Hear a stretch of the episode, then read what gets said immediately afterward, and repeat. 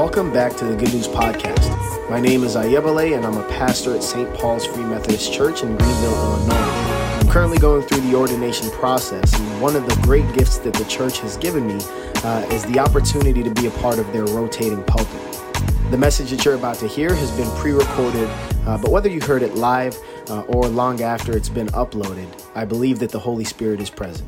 I hope you enjoy, and I look forward to hearing your thoughts and feedback uh, and comments. Hear the gospel of our Lord Jesus Christ according to St. Matthew. Glory to you, Lord. Jesus said, Then the kingdom of heaven will be like this Ten bridesmaids took their lamps and went to meet the bridegroom. Five of them were foolish, and five were wise. And when the foolish took their lamps, they took no oil with them, but the wise took flasks of oil with their lamps. As the bridegroom was delayed, all of them became drowsy and slept. But at midnight there was a shout Look, here, comes, here is the bridegroom. Come out to meet him. Then all those bridesmaids got up and trimmed their lamps. And the foolish said to the wise, Give us some of your oil, for our lamps are going out. But the wise replied, No, there will not be enough for you and for us. You had better go to the dealers and buy some for yourselves. And while they went to buy it, the bridegroom came and those who were ready went with him into the wedding banquet, and the door was shut. Later, the other bridesmaids came also, saying, Lord, Lord, open to us. But he replied, Truly I tell you, I do not know you. Keep awake, therefore, for you know neither the day nor the hour. This is the gospel of our Lord. Please be seated. As I was preparing for this uh, this sermon, I was taken back to uh, one of one of the, my earliest memories in the states, which was uh, my mom took my siblings and I, and we got to go uh, to the to the local library, and we got to watch Chicken Little. I don't know, has anyone ever seen Chicken Little? And so it's this movie about this uh, pipsqueak of a character who uh, who cries that the sky is falling, the sky is falling, and eventually uh, the town sort of makes him the laughing stock, and so he plays baseball to redeem himself. He figures this is what he's going to do to get his status back up, and and uh, it doesn't go so well because he's not much of an athlete. And eventually, sometime later on, a piece of the sky seems to fall and hit his head. And then when he cries that the sky is falling once again, everyone's like, "Yeah, we've heard it. This is the boy who cried wolf," and no one believes in him and I'm not sure about you, but I sort of find myself feeling one of, like one of the townspeople when it comes to stories or speculations about the end time. I don't know how many times in my short life I've heard that the sky is falling. I remember, I think the, the very last one was 2012, and maybe there was some sputter with the, with the coronavirus, and there always seems to be this prediction of when is it going to all end, and we're going to hear the trumpets blow and so on and so forth. So many times we have predicted again and again these catastrophic events that should or could be the end of our world. And as silly as it might seem that we keep trying to calculate and speculate and we continue to fail again and again, I think we're all curious about what does happen next. We're curious when we read books like uh, the book of Revelation, or when we read uh, such a book as Daniel, or even the primeval portion of Genesis, the first few uh, chapters in which you have talking serpents, you got these characters, the one they take the rib. It's like, what's going on? But more often than not, as we realize how wild our imaginations can run and how we, uh, uh, you know, how wild our interpretations can get, we sort of begin to coast and say, you know, maybe it's less stressful if I don't think about the end of the world. Maybe it's, uh, it sounds like we're all on the same page. Maybe I don't need to put that much energy to it. I'll just leave it as something that is ambiguous and we'll leave it at that. Yet each week, an important rhythm within our worship is that we respond to the preached word by affirming the words of the Apostles' Creed. You can find these in the back of your worship folder. I believe in God, the Father Almighty, creator of heaven and earth, and in Jesus Christ, his only Son, our Lord who was conceived by the Holy Spirit, born of the Virgin Mary, and suffered under Pontius Pilate. He was crucified, died, and was buried. He descended into hell, and on the third day he rose again from the dead. He ascended into heaven and sitteth on the right hand of God the Father Almighty, and from thence he shall come to judge the quick and the dead, or Christ will come again to judge the living and the dead. But the story did not end 2,000 years ago. For since we believe that Jesus died and rose again, God will bring with him those who have died. Then we who are alive, who are left, will be caught up together with them to meet the Lord in the air. These are Paul's words to the Thessalonians. And he writes as though it just might happen in his lifetime. We who are still here will be caught up in the air. And he is not saying that the sky is falling, but he is saying, be encouraged by these words. And this Sunday, we seem to have some pretty difficult texts. Because on one hand, Israel's new Moses, Joshua, offers these words of encouragement on his farewell tour. He says, You cannot serve the Lord, for he is a holy God. He is a jealous God, and he will not forgive you your transgressions or your sins if you forsake the Lord and serve foreign gods. Then he will turn to you and do, do you harm and consume you after having done you good. And then our gospel reading puts a nice bow on it by saying that the other bridesmaids say, uh, said, Lord, Lord, open to us. But he replied, Truly I tell you, I do not know you. Keep awake, therefore, for you know neither the day nor the hour. It seems, in all our efforts to leave this thing for some other day, we have to address it this Sunday. Joshua 24 provides a great backdrop as we navigate the difficult and, and sort of terrifying texts if we are truthful. Moses' successor addresses a community that is very aware of their recent history as slaves and having been released. And this is now a new generation that gets to inherit the land that was promised to Abraham, their ancestors. This is the moment that they have all been waiting for. Yet, while they were liberated from Egypt, as they left the land of slavery, it seems that they were not liberated from their violence. It seems that they brought this violence with them into the land of Canaan in order to drive out all of these people. They are familiar with such violence, and it seems to be that the, this is the language that they understand God to speak in. You will drive out the Canaanites. There is, it is not left ambiguous that God has called them, apparently, to drive these people out by any means necessary. If you have to slaughter them, so be it. This is the natural consequence for their sin and for you being God's chosen nation. But allow me to make this suggestion that we are not the community uh, of the you know First Thessalonians that was written to. We are not the initial readers or the initial audience of Matthew's gospel, and we are we are also not the Israelites who are preparing to inherit this promised land the land flowing with milk and honey. Yet through space and time, we share this sort of common uh, struggle, this common theme with all of these communities, which is that we desire for God to be on our side. We don't want to be on the other side of God.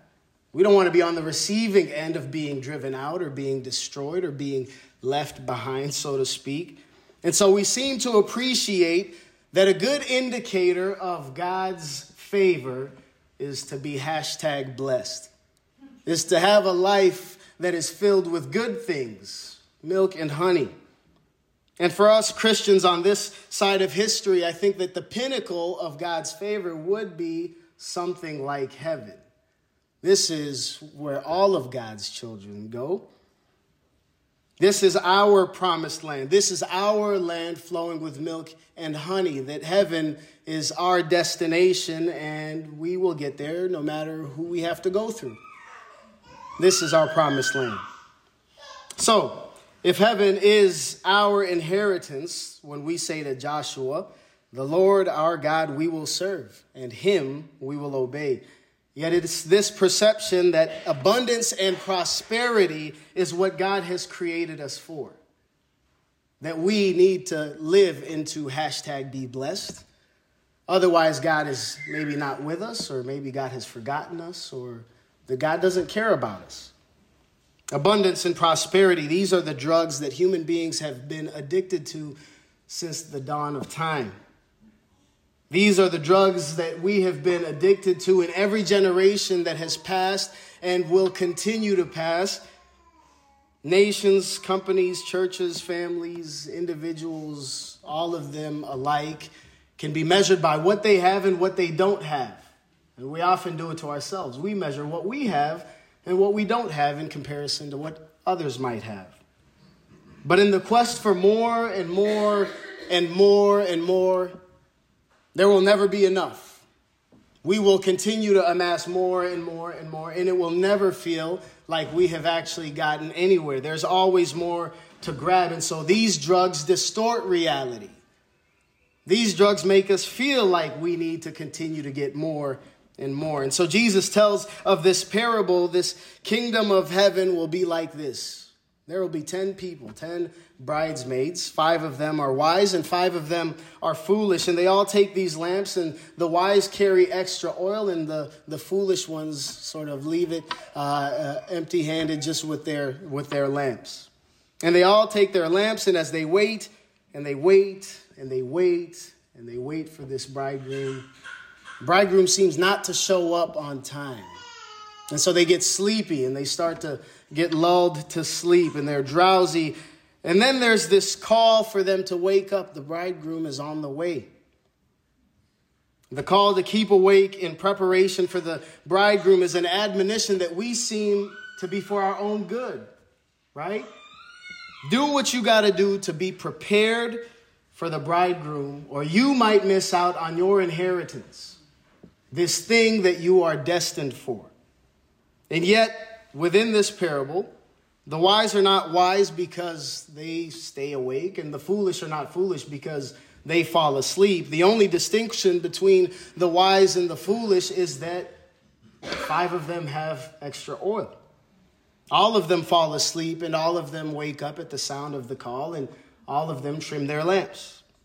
And perhaps it is our deepest insecurities and our fears of divine judgment that sort of gravitate our eyes to the foolish ones. We do not want to be like the foolish ones.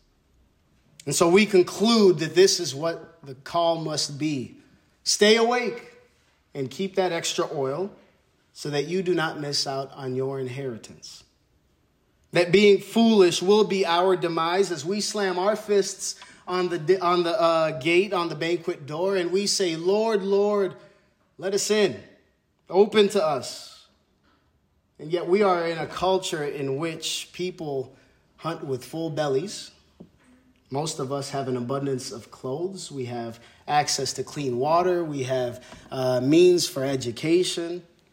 And yet, we frequently read ourselves into this parable as the foolish uh, bridesmaids who don't have what they need in order to inherit uh, this feast that they're on the way to experience. The foolish bridesmaids didn't have extra oil as the wise ones did, and God forbid that we act as foolish as them and forget to bring our extra oil. But I'll give them the benefit of the doubt. Perhaps they had the money and they just forgot uh, to get this extra oil. Either way, something must be said about their need to go back and to buy more oil, and in doing so, they miss the bridegroom's arrival. Beloved, let us not identify this morning as the foolish uh, bridesmaids. Instead, let us try to read ourselves into the story as the wise ones, because there's a lot more evidence that we resemble them than the foolish ones. And still, this scarcity that inebriates us sort of changes the reality changes what our eyes are paying attention to. Because i think that this parable is not it's not actually about individuals but rather it's about a community that is broken. Now i'm not too good at math but here's my calculation. Here's how i got to this uh, this answer. There's 10 bridesmaids five of them wise five of them foolish and that equals one community Prior to leaving for the night, there's no distinction between who is wise and who is foolish until five of them leave behind the oil. And so they are on the way to feast with the bridegroom, and this happens to come at the cost of their neighbor if we keep reading. So five of them say, Hey, we need, we need extra oil. And what do the wise ones say? Mm-mm. The audacity. Why did you not bring your own oil if you knew that we could have been out here all night? You should have come prepared, and now you're going to stand in the way of me getting to feast with the bridegroom. You think I'm going to give you that extra oil? I got enough for me and me only. Maybe you can ask the other four who got extra oil and they might give you some, but I'm going to make sure that I make it to this feast.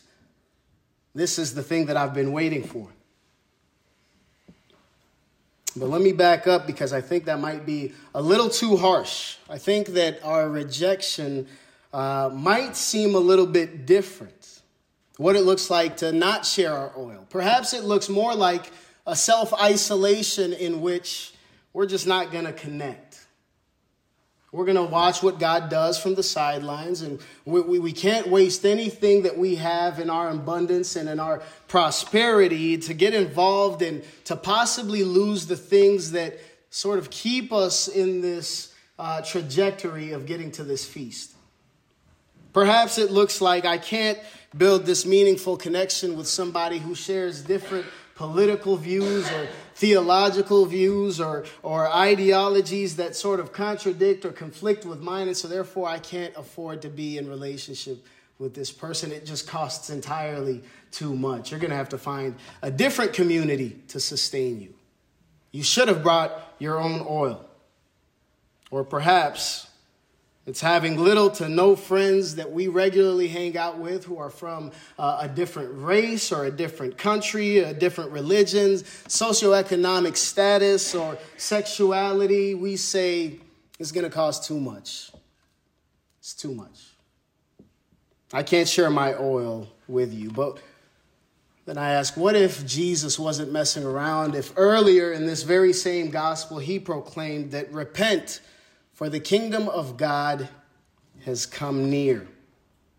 This feast is not one that is simply about the afterlife, but that the sky has indeed fallen, and therefore Jesus Christ allows us to live a life in which God's will can be done on earth as it is in heaven. And I wonder if Christ weeps at the sight of us Christians who, over time, have become dependent on living in abundance and prosperity. This thin layer over the scarcity that runs our lives. Us Christians who over time have embraced a scarcity mindset with all types of reasons to hold very tightly onto the things that will take us to the feast, the things that we know will take us to the feast. And in our privileges and in our prosperity, we say to our neighbor, No, there will not be enough for you and for us. You had better go to the dealers and buy some for yourselves. There's not enough. There's not enough oil. The oil of resources, the oil of security, the oils of comfort, the oils of privileges. This parable is not a success story of the wise carrying extra oil. This is a tragic tale of a community that has failed to live into the purpose for which they were created. It is a tragic tale of a community that fails to experience the very thing that they set out for because half of them do as uh, they wish while neglecting the needs of the other five.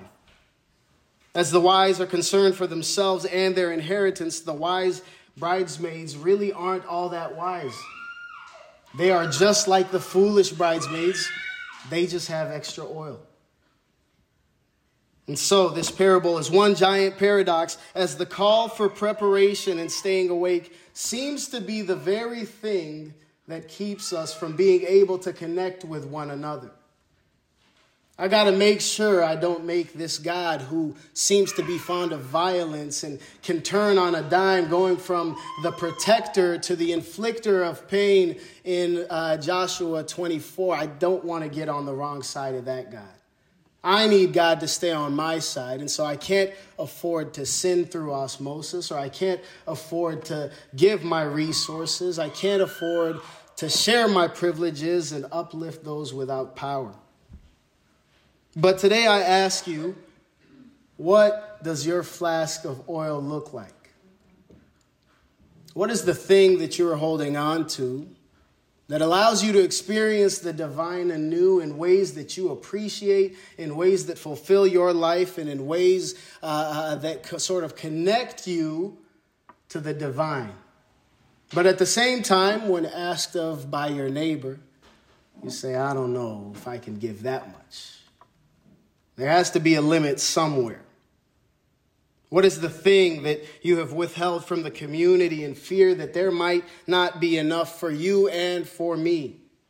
Could it be our time that we are too busy and too tired or too stressed to invest our time in our community? Whether that be the St. Paul's community, whether that be with your friends and your family members, whether that be uh, in the Greenville community in general convinced that we need to save this oil of time for ourselves? Could it be our talent that we are too busy, too tired, or too stressed to use our talents to love our neighbors, to serve our neighbors, to ensure that our neighbors see the pierced hands of Christ in the community and the washed feet? Could it be our treasure, not simply our money, but the materials that we cherish, while our neighbors struggle to find a decent way of living? The lie of scarcity is that investing in a community might not yield in a good return on investment. That sharing the oil is risky business. What happens when they need more? Or what happens when they go and invite other bridesmaids who also need oil? How can we possibly sustain if we share the oil that we have?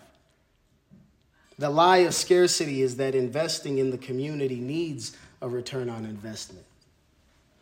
Because at the end of the night, at the end of the uh, interaction, the, the feast with the bridegroom will be what sustains the community. However, if all 10 bridesmaids look out for one another and the entire community might be sustained by the sharing of oil, the result could be that the entire community then experiences the kingdom of heaven that has come near, as Jesus proclaims.